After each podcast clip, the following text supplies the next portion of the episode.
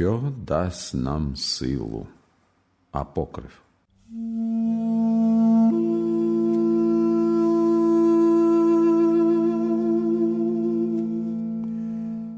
Розпечений весняним острим сонцем пашить Єрусалим, проміння біле від білих стін і вулиць відбиває, рехтить вогнем на золотих покрасах царських палат, ворожі блискавиці запалює на кожнім римськім списі, кладе вінці на шоломи спіжеві центуріонам, блиск, вогонь і пал.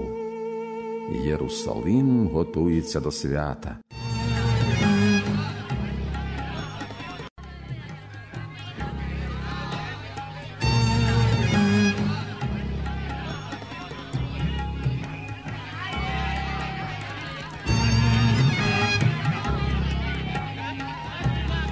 Жінки начиння миють у потоці, брещать мідяні кухлі, грають іскри від сонця на червоній, мокрій глині. Розбіглись діти, повесняні квіти, дівчата чешуть коси і заплітають майстерно у дрібушки з дукачами та радяться, що їм про свято брати. Багато радощів, але ж бо й праці. Гаптують, шиють і печуть, і варять, купують, продають, про свято дбають. Лиш той не дбає, хто шага не має, але й такий волів би заробити гіркою працею, ніж так не дбати. Бо гірше злидні в свято, ніж у будень. Буденна одяж, наче смертний гріх темніє серед ясних шат святкових. Лице не блідне з голоду шаріє, і легше мовить хворий, ніж голоден. На розі проти храму Бог і Тесля робітню відчинив, та й відчиняти не дуже то було що. Три стіни, четвертої Бог дасть, от і робітня.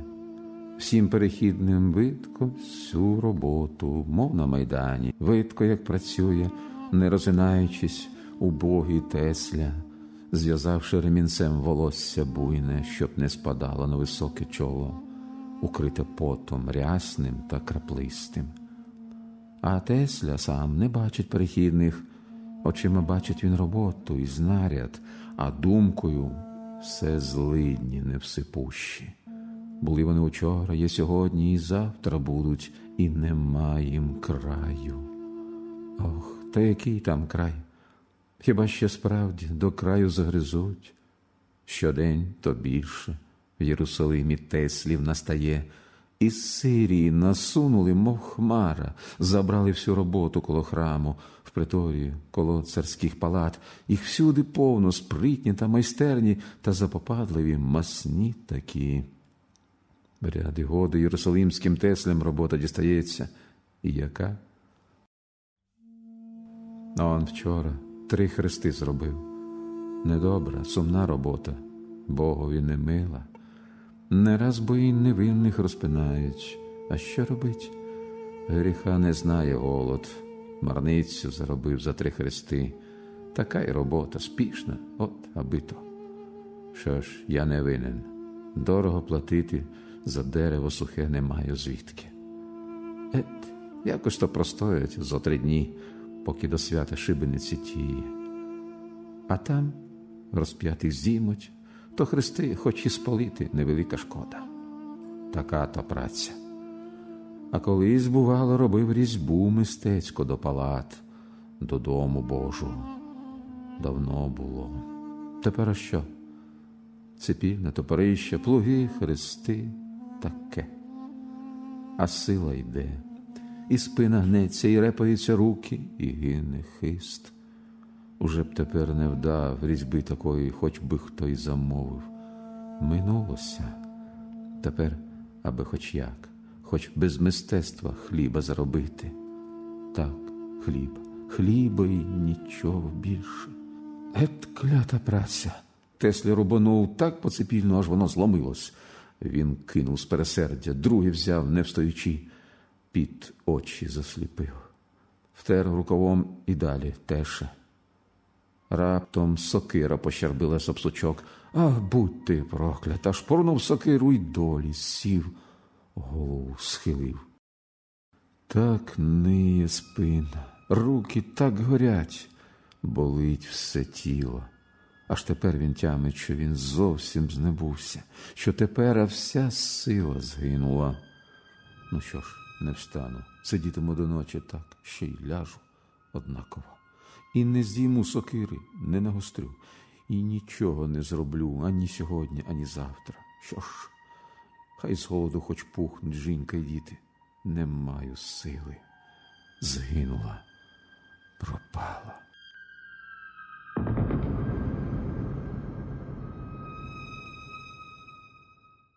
Що верне силу, як її нема? І похилився, мов зломлена билина, і руки, мов зів'ялі, простяглись і впали аж додолу.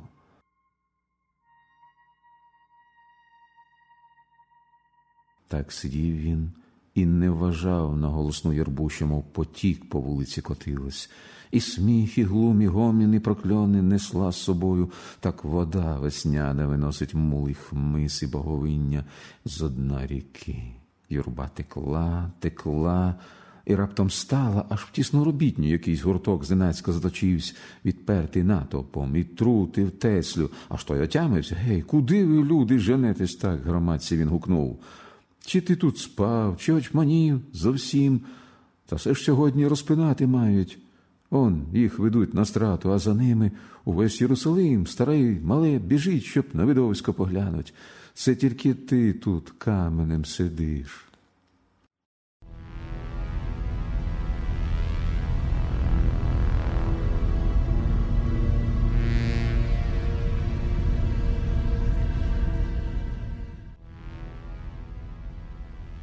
Їх ведуть. А де ж вони? Чого це ви тут спинились, коли їх ведуть? питає Теслям. Все, мов непритомний. Дивіться, на дурного хтось гукнув, та ти ж поглянь, он там, напроти тебе, впав серед вулиці один із них. Це він вже втретє. Двічі вояки підводили бичами і стусанами, а сей раз не встає. Казали люди, важкий занадто хрест йому дістався. Нетесаний, сирий та суковатий, дешевий, звісно, правда, шкода й коштів. Та, видно, і Тесля шкодував роботи. Базікають, а Тесля вже й не чує. Він скочив миттю на станок і звідти поверх голів на вулицю зорить, а там, посеред сміття та каміння, впав під хрестом на порох придорожній, син чоловічий. На хресті кора чорніє пожариною, і тільки самі кінці ясніють свіжі рани, завдані вчора дереву сирому сокирою. Як ті бліді рани, бліде обличчя страдника, що впав. Виразно червоніють краплі крові на тім чолі, не так рясніє піт робітника під час гарячої праці. Без краю смутні очі, мов питають, навіщо ся даремна, зайва мука? Та ж я прийняв по присуду всі кари і ще прийму. А це хто присудив? Ей, уставай лиш, доки будеш спати, кричать преторіанці, і бичі звелися, мов гадюки, крізь одежу червоні смуги стали пробиватись. Не можу, хрест важкий, мені не сила. Нещасний простогнав і ліг лицем у порох шляховий. Преторіанець підвів бича та не спустив, бо раптом спинив його за руку хтось. Пожди. Ти хто? Чого тобі вояк вереснув? Я Тесля. Я зробив цей хрест важким. То й мушу я нести його. Давайте. За свою працю не візьму я плати. І взяв Христа, ніхто не боронив, і випростав похилий стан у Теслі, напружились його зів'ялі руки, погаслий погляд знову загорівся великим та палким, глибоким смутком. І твердою важкою походою пішов з Христом робітник на Голгофу, немов не знав ні праці ані втоми до сього часу.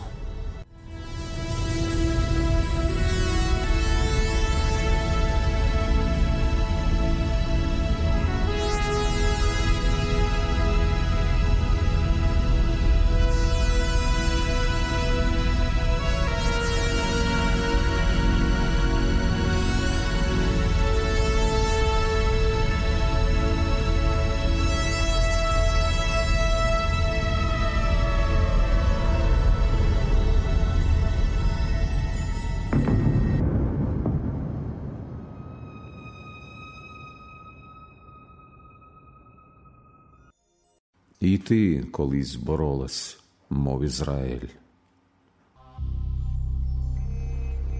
І ти колись боролась, мов Ізраїль, Україна моя. Сам Бог поставив супроти тебе силу невблаганну сліпої долі, оточив тебе народами, що, мов ливи в пустині рикали, прагнучи твоєї крові, послав на тебе тьму таку, що в ній брати братів не пізнавали рідних, і в тьмі з'явився хтось непоборимий, якийсь дух часу, що волав ворожу смерть Україні, та знялась високо Богданова правиця, і народи розбіглися, немов шакалиниці. Брати братів пізнали і з'єднались, і дух сказав: Ти переміг, Богдане, тепер твоя земля обітована. І вже Богдан пройшов по тій землі від краю і до краю. Свято згоди між ним і духом гучно відбулося в Золотоверхім місті. Але раптом дух зрадив. Знову тьма, і жах, і розбрат, і знов настав єгипетський полон, та не в чужій землі, а в нашій власній. А далі розлилось Червоне море і розділилося по половині. І знов злилось докупи і затопило кого? Ой, Леле. Новий фараон пройшов живий через Червоне море, але їздець і кінь пропав навіки. Співай, радій, ненависна чужинко, бив бубни, летив танок з нестяму, кіні їздець в червонім морі згинув. Тобі зостався спадок на покраси, бо зносиш ти України клейноди, святкуючи над нею перемогу. Такий для нас був вихід із Єгипту, немов потоп. Заграло та й ущухло Червоне море, висохло і осталась безрадісна пустиня після нього. І став по ній блукать новий Ізраїль по тій своїй землі обітованій, немов якась отара безпричальна. З отарою блукали пастухи, вночі за тінню йшли, а вдень з вогнем, коли ж у їх з'являвся дух величний що вогняним стовпом палав у тьмі, а вдень ішов, мов туча грізно біла. Вони не вірили своїм очам і в розтіч розбігались манівцями і попадали ворогам в полон. Чи довго ще, о Господи, чи довго ми будемо блукати і шукати рідного краю на своїй землі? Який ми гріх чинили проти духа, що він зламав свій заповіт великий, той взятий з бою волі заповіт. Так довершиш до краю тую зраду, розби, розсій нас геть по цілім світі, тоді, либонь, журба по ріднім краю навчить нас, де і як його шукать. Тоді покаже батько своєму сину на срібне марево у долині і скаже. Он земля твого народу, борись і добувайся, батьківщини, бо прийдеться загинуть у вигнанні чужою чужиницею в неславі. І, може, дасться заповіт новий, і дух нові напише нам скрижалі. Але тепер як маємо шукати свому народу землю, хто розбив нам скрижалі серця, духу заповіт? Коли скінчиться той полон великий, що нас зайняв з землі обітування, і доки рідний край Єгиптом буде, коли загине новий Вавилон.